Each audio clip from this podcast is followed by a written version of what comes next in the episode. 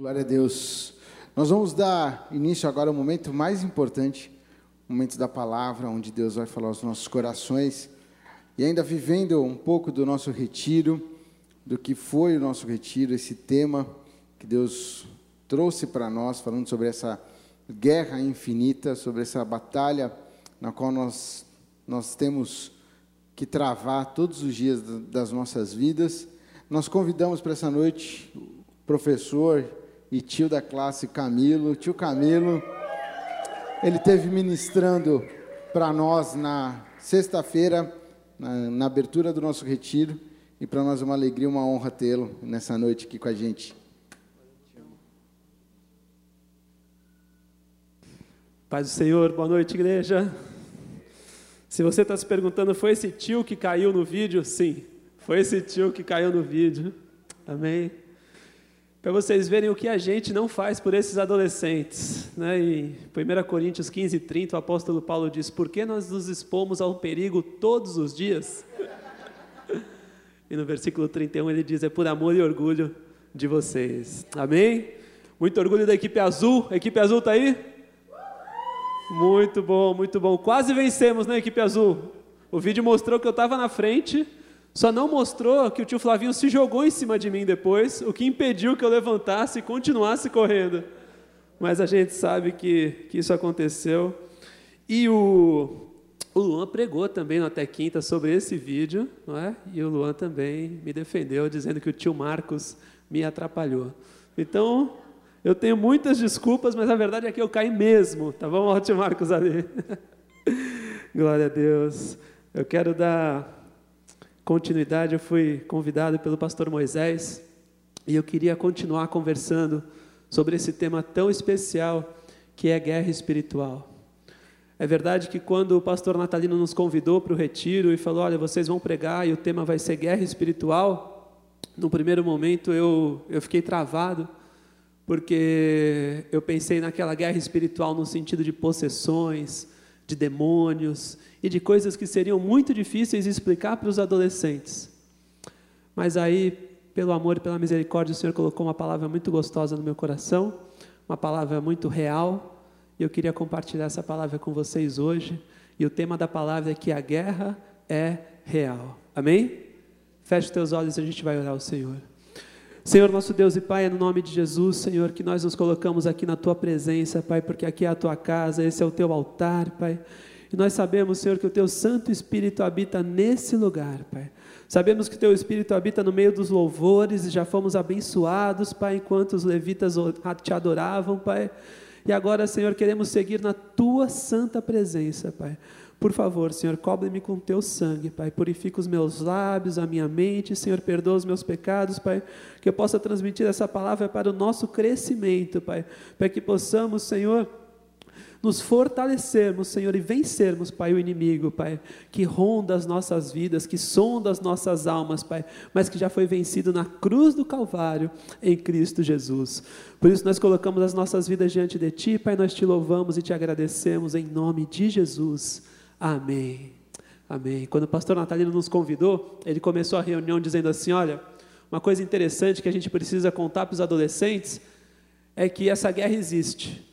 Crendo ou não crendo, as pessoas que creem em Deus ou que não creem em Deus, elas estão na mesma guerra, mas nós temos uma vantagem. Nós conhecemos a Cristo. Nós temos a Jesus como nosso Senhor e Salvador. Nós sabemos que essa guerra existe, que o inimigo existe, que ela é real, e nós sabemos também que ele já foi vencido e como nós podemos vencê-lo em nome de Jesus. E uma frase, um versículo né, que o pastor deixou para a gente, que eu queria começar por ele, é aquele que diz: Se Deus é por nós, quem será contra nós? Amém? A gente vai falar aqui de uma guerra que já está vencida em Cristo Jesus, mas que é uma guerra do nosso cotidiano, uma guerra que se faz mais real do que a gente pode imaginar. Uma guerra que se apresenta em cada escolha, que se apresenta em cada decisão, em cada atitude, em cada palavra. Uma guerra que se apresenta em tudo que sai dos nossos corações. Porque a palavra de Deus diz que a boca fala do que está cheio o coração. Amém? E a gente também precisa entender o que a palavra diz em 1 Coríntios, capítulo 2, versículo 15, que diz assim: "Olha, para quem é espiritual, tudo se discerne espiritualmente. Uma coisa que a gente não deve fazer também é viver nesse mundo natural pensando com a cabeça desse mundo natural. A gente não pode ignorar que existe um mundo sobrenatural, que apesar, apesar de nós não estarmos vendo ele agora, ele é aqui presente. Não sei quantos se lembram quando o menino, o ajudante de Eliseu, estava amedrontado porque o exército inimigo rodeava a casa de Eliseu, a cidade de Eliseu, e ele falava: Meu senhor, nós vamos ser destruídos. Olha o tamanho do exército que está aqui contra nós exército de pessoas mesmo, de carne e osso. E Eliseu ora ao Senhor e diz: Senhor, abre os olhos do menino para que ele veja aquilo que eu estou vendo. Imediatamente o menino viu um exército ainda maior de carruagens e guerreiros de fogo, e aquela luta foi vencida, sem que uma alma daquela cidade fosse perdida. Quero dizer para você então que há uma guerra espiritual e ela não é de hoje. Essa guerra começa lá em Gênesis 1, 27, quando Deus decidiu: façamos o homem a nossa imagem e semelhança. Quando Deus decidiu fazer o homem a sua imagem e semelhança, ali também essa guerra começa a se apresentar. E no versículo 15 de Colossenses 1, você não precisa abrir, o apóstolo Paulo diz assim: Cristo é a imagem do Deus invisível, primogênito de toda a criação. Juntando esses dois versículos, a gente vai chegar à conclusão que Deus criou um molde quando estava pensando em nós, e esse molde é Cristo. Amém? Nós fomos criados para ser como Cristo. Quando Deus falou, fomos feitos à imagem e semelhança de Deus, Deus estava pensando em Jesus naquele momento. Então a nossa, a nossa natureza, a nossa natureza humana era para ser como Cristo. E Cristo significa ungido, escolhido para entregar a sua vida por outros, Salvador. Esse é o Espírito de Cristo, essa é a forma de Cristo. Mas a Bíblia também vai dizer para a gente que existe um anticristo. E se você não sabe o que significa o prefixo anti, prefixo anti significa o contrário, não é? Se a gente falar assim, olha, roda no sentido horário, você sabe que você vai na direção do relógio. Mas se eu dizer para você, olha, agora roda no sentido anti-horário, você sabe que você vai no sentido contrário. Então, enquanto havia em Deus o desejo de nos fazer como Cristo, havia um outro espírito naquele lugar que desejou que nós fôssemos o contrário de Cristo. Amém? E é esse espírito que declarou guerra sobre as nossas vidas. E aqui começa a guerra espiritual. Eu queria que você abrisse no livro de Gênesis, no capítulo 3, nos versículos de 1 a 7. Você que está em casa também, pega a sua Bíblia, porque a guerra é real e não é porque você está em casa, não é porque você acha que a igreja não é para você, não é porque você acha que essa vida de cristão não é para você, que a guerra não esteja aí presente na sua casa. Eu aconselho você a estar presente, a estar com o povo de Cristo, estar aqui, porque aqui nós somos mais fortes. Abre a sua Bíblia onde você estiver, e o versículo 1 do capítulo 3 do livro de Gênesis diz assim: Ora, a serpente era o mais astuto de todos os animais selvagens que o Senhor Deus tinha feito. E ela perguntou à mulher: Foi isto mesmo que Deus te disse? Não comam de nenhum fruto das árvores do jardim? Respondeu então a mulher à serpente: Podemos comer dos frutos das árvores do jardim, mas Deus disse: Não comam do fruto da árvore que está no meio do jardim, nem toquem nele, do contrário vocês morrerão. Disse então a serpente à mulher: Certamente não morrerão. Deus sabe que no dia em que dele comerem, seus olhos se abrirão e vocês serão como Deus. Vamos ler de novo essa frase? Essa frase? E vocês serão como Deus, conhecedores do bem e do mal. Quando a mulher viu que a árvore parecia agradável ao paladar, era atraente aos olhos, e além disso desejável para dela se obter discernimento, tomou do seu fruto, comeu e deu ao seu marido, que comeu também. Os olhos dos dois se abriram e perceberam que estavam nus, e então juntaram folhas de figueira para cobrir-se. Me chamou a atenção quando estava preparando essa palavra, esse trechinho que nós repetimos, quando a serpente que aqui representa Satanás diz para a mulher: Vocês serão como Deus. Quando a gente pensa em anticristo, e quando eu comecei a pensar nessa palavra, Veio aquelas cenas mais mirabolantes na minha cabeça de Apocalipse, aqueles filmes de terror, aquelas possessões, aquelas pessoas endemoniadas, mas eu fiquei pensando, Senhor, não é isso, apesar de que tudo isso pode acontecer e acontece no nosso mundo, na nossa vida, na vida daqueles que dão brecha, eu queria dizer para você que a luta, a estratégia de Satanás, ela é muito mais sutil e por isso ela é muito mais presente e ela é muito mais cotidiana. Somos tentados a ser como Deus todos os dias das nossas vidas. A primeira e principal missão do inimigo é te impedir de ser como Cristo. Para você que está anotando isso, presta atenção, vou dizer de novo. A primeira e principal missão do teu inimigo é te impedir de ser como Cristo. Amém? Te impedir de ser uma pessoa ungida te impedir de ser uma pessoa que entrega a sua vida pelos outros. E a principal estratégia que ele, te, que ele tem para te desviar do caminho de Cristo é fazer com que você viva focado em você mesmo, fazer que você viva como o próprio Deus da sua vida. É isso que o inimigo quer fazer conosco. O inimigo quer a cada decisão, o inimigo quer a cada pensamento, a cada passo, que nós tiremos os olhos de Cristo do plano inicial de Deus e foquemos naquilo que nós mesmos desejamos fazer. Ele quer que eu viva focado em mim mesmo e seja o contrário do que ele, Senhor Jesus, planejou para a minha vida. Olha que curioso, quando Satanás fala com Eva, ele não fala assim: olha, coma a fruta e me adore. O que, que ele falou? Coma a fruta e se adore. Coma a fruta e seja como eu. Não, não, não, não, não. Se, coma a fruta e seja como Deus. Coma a fruta e tome o lugar de Deus na sua vida. Seja você conhecedora do que é bom e do que é ruim para você. Tome as suas próprias decisões. Haja conforme a sua cabeça, porque agora você vai poder tomar decisões conhecendo o bem e o mal. Ele quer que eu viva me adorando, me servindo, me satisfazendo. Amém? Essa guerra é real para você? Sim ou não? É dessa, é dessa guerra que o apóstolo Paulo falava, da carne contra o espírito, sim ou não? Uma guerra que começa aqui em Apocalipse. Desculpe, uma guerra que começa aqui em Gênesis e termina lá em Apocalipse.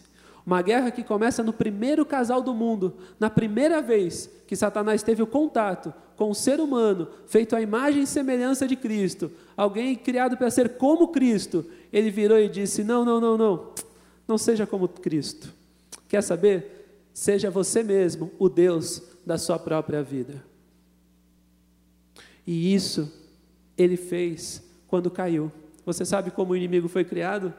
A gente não usa o púlpito do Senhor para falar dele, mas abre comigo lá em Isaías, no capítulo 14, de 12 a 14. Para aqueles que não conhecem a história, essa serpente aqui representa Satanás, e ele era um anjo de luz, e ele servia perante ao Senhor. Mas lá em Isaías 14, do versículo 12 ao 14, a gente vai entender o que aconteceu com ele, como ele foi expulso do céu, porque ele estava aqui na terra no momento da criação. O que ele estava fazendo aqui? E o texto diz assim, Isaías 14, do 12 ao 14, diz assim: Como você caiu dos céus, ó estrela da manhã, filho da alvorada, como foi derrubado a terra, você que derrubava as nações. Você que dizia no seu coração: Subirei aos céus, erguerei o meu trono acima das estrelas, eu me assentarei no monte da Assembleia, no ponto mais elevado do Monte Santo. Subirei mais alto que as mais altas nuvens. E o versículo termina dizendo: Serei como o Altíssimo. Esse é o plano do inimigo. O plano do inimigo sempre foi tentar ser como Deus. E como ele não conseguiu, a primeira vez que ele tomou contato com uma criatura feita à imagem e semelhança de Deus, que somos eu e você, ele falou: Olha, vem cá, tente agora você, seja como Deus. Amém?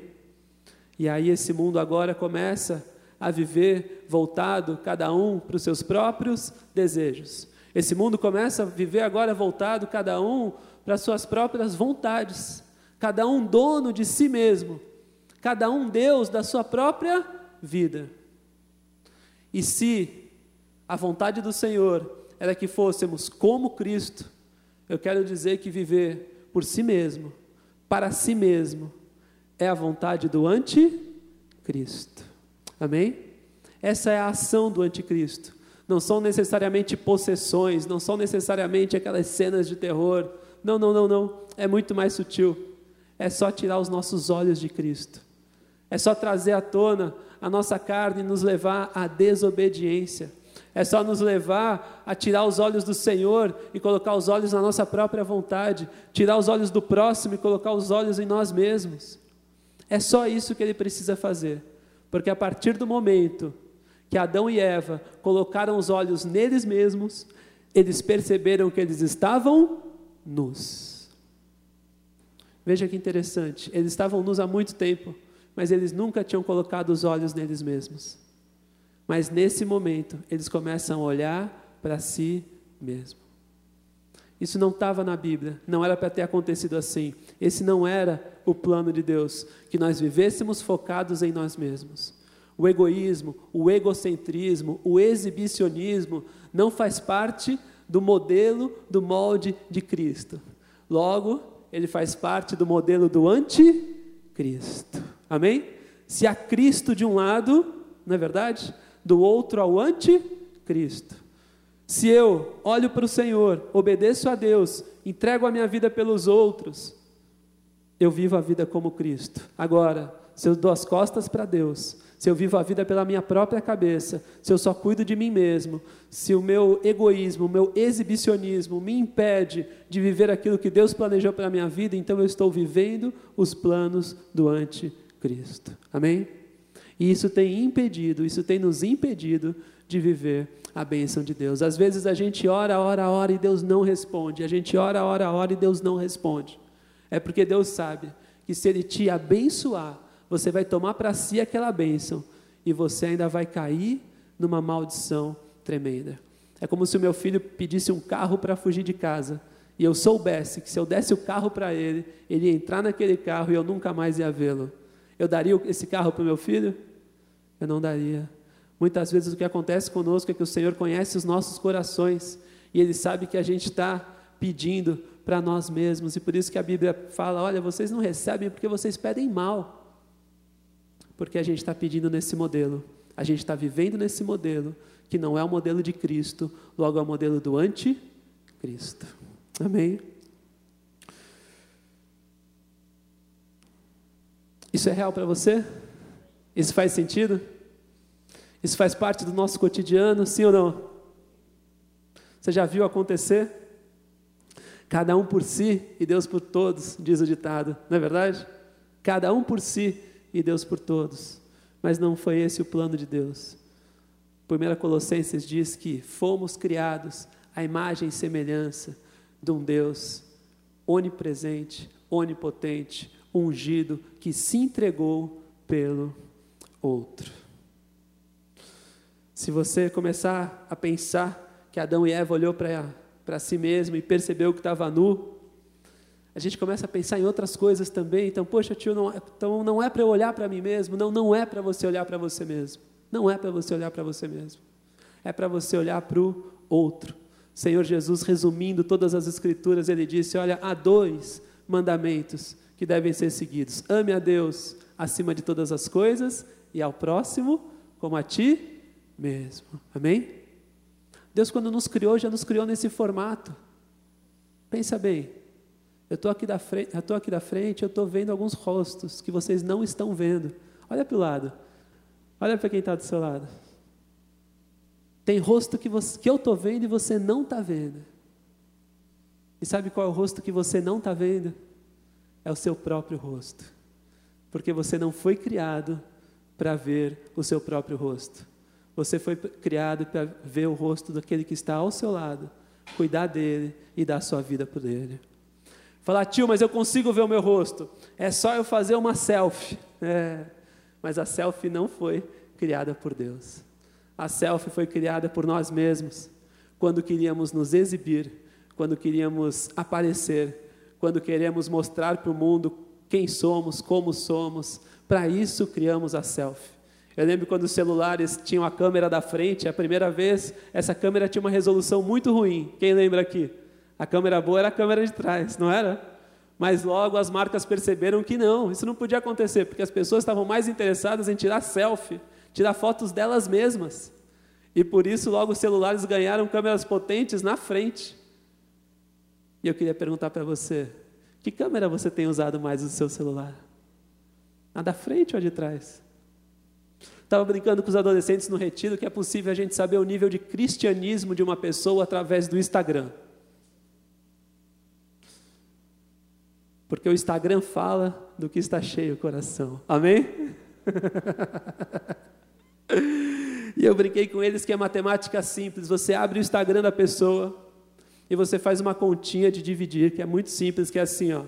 Você divide o número de postagens dessa pessoa pelo número de selfies e você vai ver o nível de cristianismo. Vou dar um exemplo simples aqui. Pessoa tem 10 postagens naquela semana e as 10 são selfies. 10 dividido por 10 dá 1. Nível de cristianismo, 1. Aquela pessoa fez 10 postagens, outra pessoa fez 10 postagens naquela semana e uma delas é selfie. 10 dividido por 1 dá 10. Nível de cristianismo, 10. Eu estou aqui brincando, mas pense em pessoas, pense em amigos e amigas que vocês viram se desviando. Pensa se o Instagram dessas pessoas não foi também se transformando. E se elas não foram cada vez aparecendo mais sozinhas, com menos roupas, sim ou não? Até que não dá nem para contar o que a gente viu. Não foi assim que aconteceu? Não foi? Essas pessoas estavam em si mesmadas, não é? porque a tradução de self, a tradução livre de self, é si mesmo. Amém? Né? Você vai no restaurante self-service, você sabe que você vai servir a si mesmo. Nós criamos as selfies. As selfies, ou cuidar de si mesmo, significa: olha, nada mais importa ao meu redor. Agora eu cuido de mim. O que importa sou eu. Mas a palavra de Deus diz que nós não fomos criados para isso. Amém? Aí você vê pessoas vivendo nesse modelo anticristo, que eu vou chamar também de um modelo antinatural, quando você não vive para aquilo que Deus te criou. É como um pássaro que não voa, é como um peixe que não nada, e talvez isso explique porque somos a geração mais enferma das, das emoções de todos os tempos. Uma geração que parece que tem tudo e não tem nada uma geração em si mesmada. Amém? Uma geração que viu um Deus em si mesma. Uma geração que deu não só as costas para Deus, como deu as costas para todos também. E que se isolam. E Provérbios 18:1 diz que aquele que se isola se rebela contra toda a sabedoria. Amém? Quando você se isola, você se rebela contra toda a sabedoria. Se isolar não é de Deus, se rebelar é do diabo, e a sabedoria é do Senhor. Esse versículo é curtinho, mas ele traz muito ensinamento. Essa é uma guerra real. Essa é a guerra que a gente precisa perceber. E é por isso que às vezes a gente vê quantos, quantas pessoas, quantas celebridades riquíssimas se mataram, overdoses, depressões, o que elas são? Elas são a prova de que essa vida que o mundo vende, ela é antinatural, ela é anticristo e ela vai nos matar. Amém? Aquele que se isola, ele se rebela contra toda sabedoria. Há pessoas que vivem pássaros, como pássaros, presos em gaiolas de ouro. Pessoas que não são felizes apesar de tudo que têm ou pessoas que só têm dinheiro. Por quê? Porque em um determinado momento das suas vidas, elas decidiram se isolar, cuidar de si mesmas e viver a partir da sua própria cabeça. Há pessoas que nasceram e cresceram na igreja, pedindo para que Deus abençoasse. Deus abençoou. E quando Deus começou a abençoar, essa pessoa se fechou no seu próprio mundo, se isolou, cuidou da sua própria vida, desapareceu da igreja, e aí a gente já imagina o que vai acontecer. A guerra é real. Amém? A guerra é de cada dia, a guerra é de cada decisão. Muitas vezes a gente se conecta nesse mundo por sentimentos de exibicionismo e inveja. Sim ou não? Quantas vezes essas redes sociais nos trazem mais emoções negativas do que positivas? Quantas vezes? Mas a gente prefere estar isolado nelas. E a gente prefere estar postando o que nem é real. Queria que você parasse para analisar que coisas muito simples do dia a dia podem trazer por trás grandes problemas. Amém? Uma guerra que pode parecer muito pequenininha ali naquele momento, naquela fala, naquela atitude, naquela postagem, mas que daqui a pouco é a brecha que o inimigo precisava para nos levar para onde ele queria. A palavra de Deus diz que há um vínculo que é perfeito, Colossenses 3,14, e esse é o vínculo do amor. Amém? O vínculo perfeito é o vínculo do amor. Fomos feitos à imagem e semelhança de Deus. Cristo é o nosso molde e o que nos une só pode ser o amor.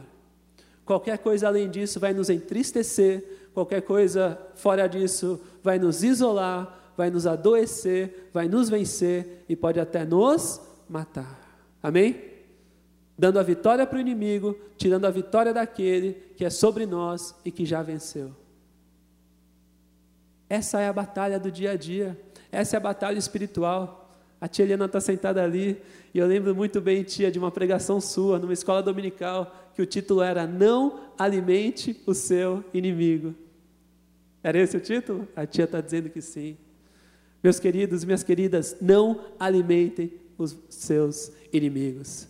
Se você ler o que Deus disse para a serpente, você vai ver que Deus diz assim: olha, você vai rastejar e você vai se alimentar do pó todos os dias da sua vida. E a palavra de Deus também diz que do pó viemos ao pó, voltaremos. Sabe do que se alimenta a serpente, o nosso inimigo? De vidas. Eu estava até brincando no retiro que ele começa em Gênesis como uma serpente e termina em Apocalipse como um dragão. Comeu bem, sim ou não? Se alimentou, não foi? Se alimentou. Infelizmente se alimentou de quê? De pessoas que não atentaram, que nasceram, foram criadas para ser como Cristo. Amém? E é por isso que o apóstolo Paulo diz: Cristo é tudo em todos. E é por isso que quando estão lá Marta e Maria sentadas, Jesus fala: Marta, Marta, você está confusa, você está muito atrapalhada com muitas coisas. Maria escolheu a melhor parte e essa não será tirada. Presta atenção, presta atenção no que você está fazendo da sua vida, presta atenção nas escolhas que você está tomando, porque só Cristo pode nos dar aquilo que Deus tem preparado. Amém? Se não for Cristo, não é o natural. E se não for o Cristo, é anticristo. Não tem meio termo. Essa guerra é tão real que você não tem um caminho do meio, você não tem uma terceira via. Você tem Cristo e o anticristo e não tem mais nada no meio disso. E a gente precisa se posicionar. Amém? Por isso o próprio Cristo ele disse: "Olha, quem quiser salvar a sua vida, a perderá. Mas quem perder a sua vida por minha causa, a encontrará." Mateus 16, 25. Essa é a explicação do versículo. Se você quiser viver a sua vida para você mesmo, por si mesmo, você vai perder. Agora, se você decidir perder a sua vida por amor de Cristo, tomar esse formato, carregar a sua cruz e o seguir, você vai ganhar a vida que Deus tem preparado para você desde a criação do mundo, em nome de Jesus. Você pode dar uma salva, salva de palmas para o Senhor? Porque às vezes a gente escuta esse versículo e a gente fala assim, pô, mas esse versículo é pesado demais para mim. Quem quiser salvar a sua vida perderá. Eu não quero perder a minha vida. Eu quero dizer para você que você não tem uma vida para perder. Você tem uma expectativa de vida que nem é sua. E se você for no caminho do seu inimigo, você já perdeu. O Senhor Jesus aqui está te dando o único caminho. E Ele mesmo ele disse: Eu sou o caminho, eu sou a verdade, eu sou a vida. Amém? Por isso que a única forma de ganhar a sua vida é perdendo aquela que você pensa que tem. Não há mais nenhuma outra possibilidade. Não é nenhuma questão de escolha. Você já perdeu ou você já ganhou.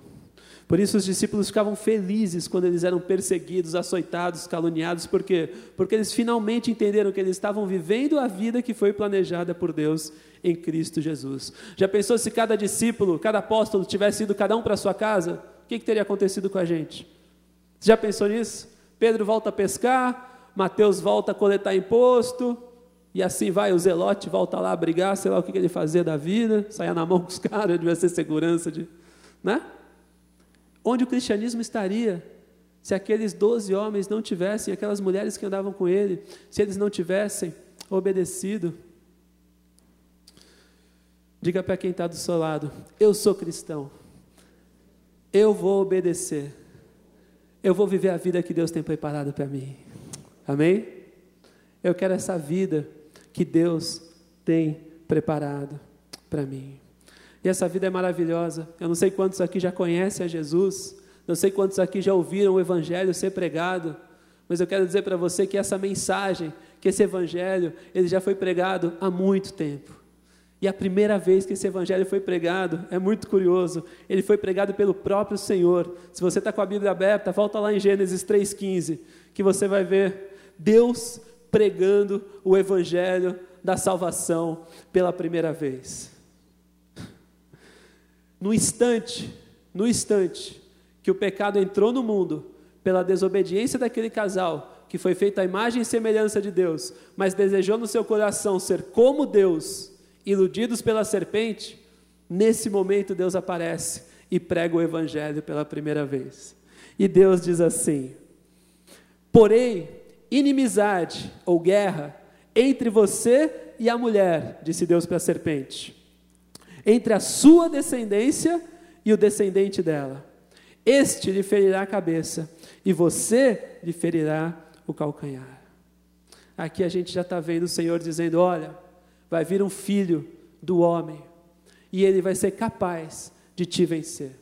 Você vai até feri-lo, porque o Senhor foi ferido na cruz do Calvário, mas ele vai te matar, e ele vai aniquilar o pecado e toda a separação que esse pecado fez desde o dia de hoje. Nesse momento que o evangelho foi pregado, houve uma grande expectativa.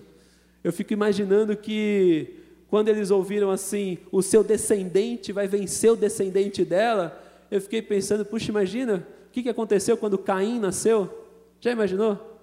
Caim nasceu, pode ser que ele tivesse sido considerado como o Salvador, não é? O primeiro descendente, quer dizer, puxa, agora é ele ele vai pisar a cabeça da serpente. É ele que vai matar essa serpente maldita. Mas a gente sabe que não foi bem assim. A gente sabe que o pecado ele traz consequências. Uma vez que você deseja fazer a sua própria vontade, é muito difícil voltar atrás. A partir do momento que você deseja viver nesse sentido anticristo, é muito difícil controlar as consequências. Caim matou a serpente? Matou? Quem que Caim matou? Abel. Caim pisou na cabeça do próprio irmão. Porque o pecado, ele gera a morte. Amém? A guerra é real. É perigoso brincar com o pecado. É perigoso viver no sentido anticristo. É perigoso achar que você é o Deus da sua própria vida, que você pode tomar suas decisões. É perigoso achar que você, inclusive, consegue arcar com as consequências, porque você não consegue nem arcar com as consequências, porque as consequências são gravíssimas. E eu queria finalizar essa palavra pensando junto com você. Se essa guerra é real, se ela se faz presente todos os dias, porque o inimigo tem algo que nós não temos: perseverança e paciência. Sim ou não? Sim ou não? É difícil vencê-lo porque ele é paciente e perseverante, coisa que a gente nem sempre é, não é? Tem horas que a gente se cansa, tem horas que a gente fala: quer saber? Eu vou fazer o que der na minha cabeça. Quer saber? Cansei de orar, agora eu vou decidir. Quer saber? Meus pais me falaram para eu fazer tal coisa, mas eu não vou fazer, não. Eu vou fazer aquilo que eu estou com vontade. Eu me aconselhei com os meus líderes na igreja, mas eles vieram com uma ideia totalmente contrária à minha. Ah, eles estão ficando loucos. Eu vou agir conforme a minha própria cabeça. Mas eu quero dizer que Jesus não só veio ao mundo, não só era ele o ungido que pisaria a cabeça da serpente, como o apóstolo Paulo faz uma, uma menção muito clara daquilo que o Senhor fez por nós e daquilo que Ele espera que nós façamos. Abre comigo, por favor, em Filipenses, no capítulo 2, nos versículos 5 e 6.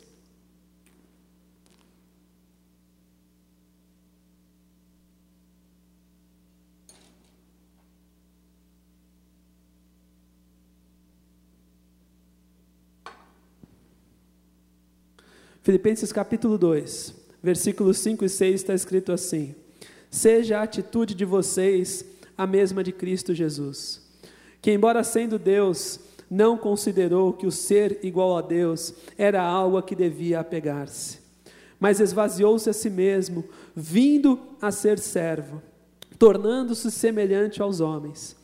E sendo encontrado em forma humana, humilhou-se a si mesmo e foi obediente até a morte e a morte de cruz. Por isso Deus o exaltou à mais alta posição e lhe deu o nome que está acima de todo nome, para que ao nome do Senhor se dobre todo do joelho, nos céus, na terra e debaixo da terra, e toda a língua confesse que Jesus Cristo é o Senhor, para a glória de Deus, Pai. Amém? Aquilo que Satanás sonhou um dia ser, estava reservado para o Filho de Deus. Não para aquele que tentou ser como Deus, mas para aquele que se humilhou, para aquele que obedeceu até a morte e foi morte de cruz. Aqui está o nosso exemplo. Você quer ser abençoado? Você quer o que Deus tem planejado para a sua vida? Você quer realmente ver milagres na sua vida? Você quer vencer essa batalha espiritual, essa batalha que é real todos os dias da sua vida? Está aí. Esvazie-se da sua vontade esvazie-se da sua posição. Assuma a forma de servo. Humilhe-se, obedeça, obedeça até o fim, obedeça até a morte. Eu sei que não é fácil, mas é isso que o Senhor tem para nós. Amém? A única forma de vencer essa guerra é sendo como Cristo. Não há outra forma. Qualquer tentativa fora dessa que o apóstolo Paulo escreve vai nos levar a ser como o anticristo, que não tem outra missão nesse mundo que não destruir a criação de Deus, já que ele não pode ser Deus, já que ele sabe que ele já foi vencido, já que ele sabe que ele não pode agir contra aqueles que não dão brecha. O que ele tenta fazer então? Que nós demos a ele a autoridade através da desobediência. A desobediência é a única forma dele tocar nas nossas vidas. A desobediência é a única brecha que você e eu podemos abrir para que o inimigo se torne mais forte do que nós.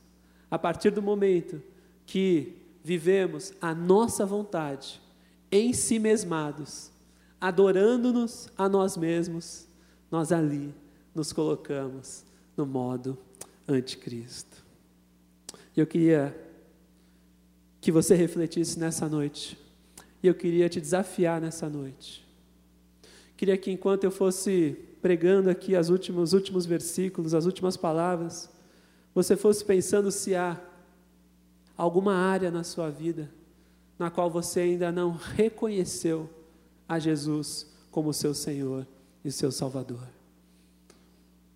Talvez na sua vida inteira Talvez você tenha chegado à conclusão hoje de que você estava se endeusando. que você estava mais preocupado em promover a si mesmo do que promover Cristo em você. Que você estava trabalhando mais para viver como você queria do que como Cristo, que é o que Deus quer para a sua vida. E para você, eu vou fazer um desafio. Converta a sua vida. Amém? Esse desafio vem no mesmo sentido daquele que Jesus falou para o apóstolo Paulo e para o apóstolo Pedro, que já havia vivido três anos com Jesus. E Jesus disse: Pedro, quando você se converter, você vai entender. Eu vou pedir para o grupo de louvor subir aqui. Enquanto eles tocam, eu vou pedir para você fechar os seus olhos e começar a falar com o Senhor. E falar: Senhor, o que eu preciso converter na minha vida? Qual é a brecha? Qual é a área da minha vida que está rodando no sentido anticristo e que pode me destruir e que pode me matar, me afastando dos caminhos do Senhor?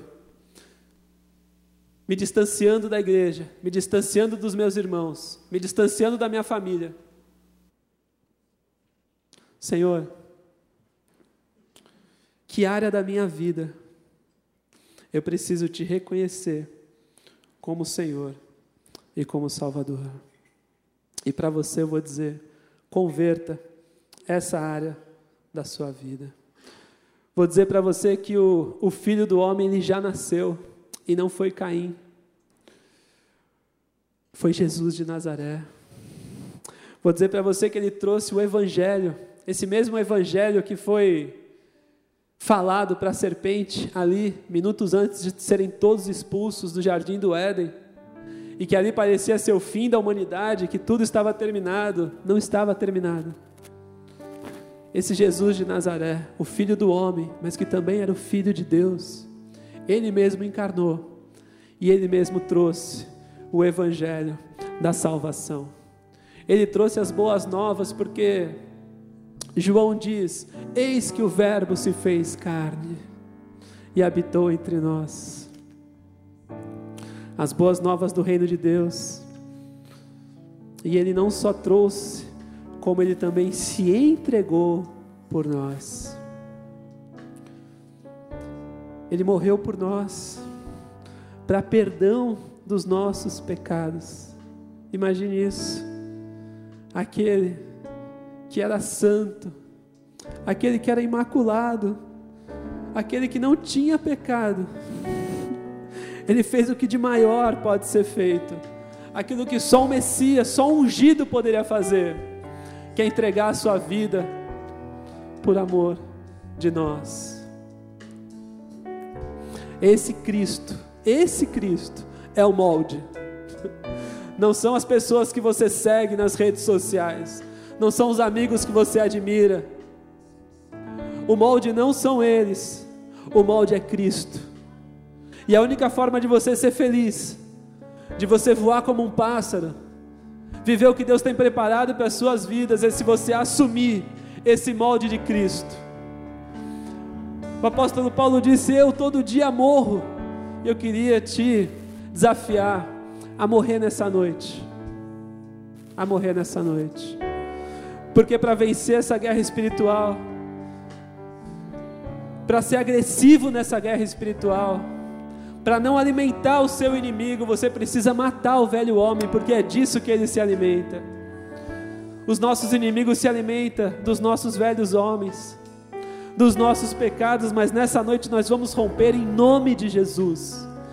Vamos romper com a desobediência, vamos romper com o egoísmo, vamos romper com o exibicionismo, vamos romper com a rebelião, vamos romper com a arrogância, Senhor. Oh, Pai, perdoa-nos, Senhor, quando somos arrogantes, Deus, em nome de Jesus, Pai. Perdoa, Senhor, quando achamos que temos alguma autoridade, Pai, algum conhecimento, alguma sabedoria, Pai. Porque foi o Senhor, Pai, ressurreto, que disse: Toda autoridade me foi dada no céu e na terra. Oh Senhor, toda autoridade é tua, Senhor amado. Nós não tememos o inimigo, não tememos a guerra, Pai porque Ele não pode nada contra as nossas vidas se o Senhor não permitir, Pai. E nessa noite nós estamos, Senhor, entregando, Pai, nesse altar, tudo aquilo que dava liberdade, Pai, tudo aquilo que dava autoridade para, o nosso inimigo, Pai. Nós entregamos aqui, Senhor, nesse altar, Pai. Para que seja queimado, Senhor, e que seja retirado das nossas vidas, em nome de Jesus, Pai. Oh, Senhor amado, Tua palavra nos ensina, Pai tua palavra nos ensina, Senhor. Que essa guerra, Senhor amado, ela terá um fim, Pai. Que ela tenha um vencedor, Pai. E que a tua igreja vencerá contigo. E nós queremos estar aqui, Pai, em nome de Jesus. Em nome de Jesus. Você que está no seu lugar. E tem algo na sua vida que você quer trazer para o altar do Senhor, para a cruz do Calvário. Fica de pé no seu lugar. Fica de pé no seu lugar, mostrando que você você está disposto a se envergonhar. Porque eu estou aqui na frente disposto a me envergonhar. E eu já estou de pé nesse lugar. Cristo não teve vergonha de ir para a cruz do Calvário. Cristo não teve vergonha de morrer por você e por mim. Ele não teve vergonha de ser açoitado, de ser humilhado, cuspido, xingado, caluniado. Ele sabia do que ele ia passar. E muitas vezes nós temos vergonha de Cristo. Muitas vezes nós temos uma arrogância que nos impede de chegar a Cristo. E eu quero chamar você, vem aqui na frente. Eu já estou aqui, vem até aqui. Vem deixar essa arrogância, vem deixar esse pecado. Vem tomar uma decisão. Pode vir. Você que foi no retiro, talvez você não tenha feito isso no retiro, porque lá eu não fiz um apelo. Mas hoje o Senhor me incomodou. E eu vou dizer para você: não adianta retiro, não adianta vir à igreja, se você não tomar uma atitude diante do Senhor. A palavra de Deus diz que ele se humilhou. E hoje eu me humilho aqui na frente. E eu te desafio a se humilhar também, em nome de Jesus. Eu queria que os pastores estivessem orando. Porque essa é uma noite de salvação, essa é uma noite de transformação, essa é uma noite de restauração em nome de Jesus, Senhor. Oh Pai, nessa noite, Senhor, nessa noite, Pai, nessa noite, Senhor. Oh Pai amado, nós cancelamos toda a autoridade que Satanás teve sobre as nossas vidas em nome de Jesus, Pai. Satanás está envergonhado, Pai, caído, Senhor amado. Oh Senhor amado, porque todo egoísmo, Senhor. Oh Pai amado, toda arrogância, Senhor. Toda desobediência, Pai, está sendo entregue aqui nesse altar em nome de Jesus, Pai. Pedimos perdão pelos nossos pecados, Pai. Pedimos perdão quando nos veneramos, Pai, quando nos adoramos, Pai. Pedimos perdão quando nos endeusamos, Senhor amado. Através da desobediência aos nossos pais, aos nossos líderes, Senhor. Oh, Pai, quando cuidamos de nós mesmos, Senhor, esquecemos, Pai, que o importante não somos nós, o importante é o outro, Senhor amado. E que a nossa vida sem o outro não tem nenhum sentido, Pai, porque o nosso molde é Cristo, é o ungido, é o Messias que veio para se entregar, Pai, por nós. A Ele a honra, a Ele a glória, a Ele a louvor, Pai. Repete comigo uma oração, diz assim: Senhor Jesus aqui no teu altar, diante de ti, do teu Santo Espírito, eu deixo os meus pecados, a minha desobediência, a minha arrogância.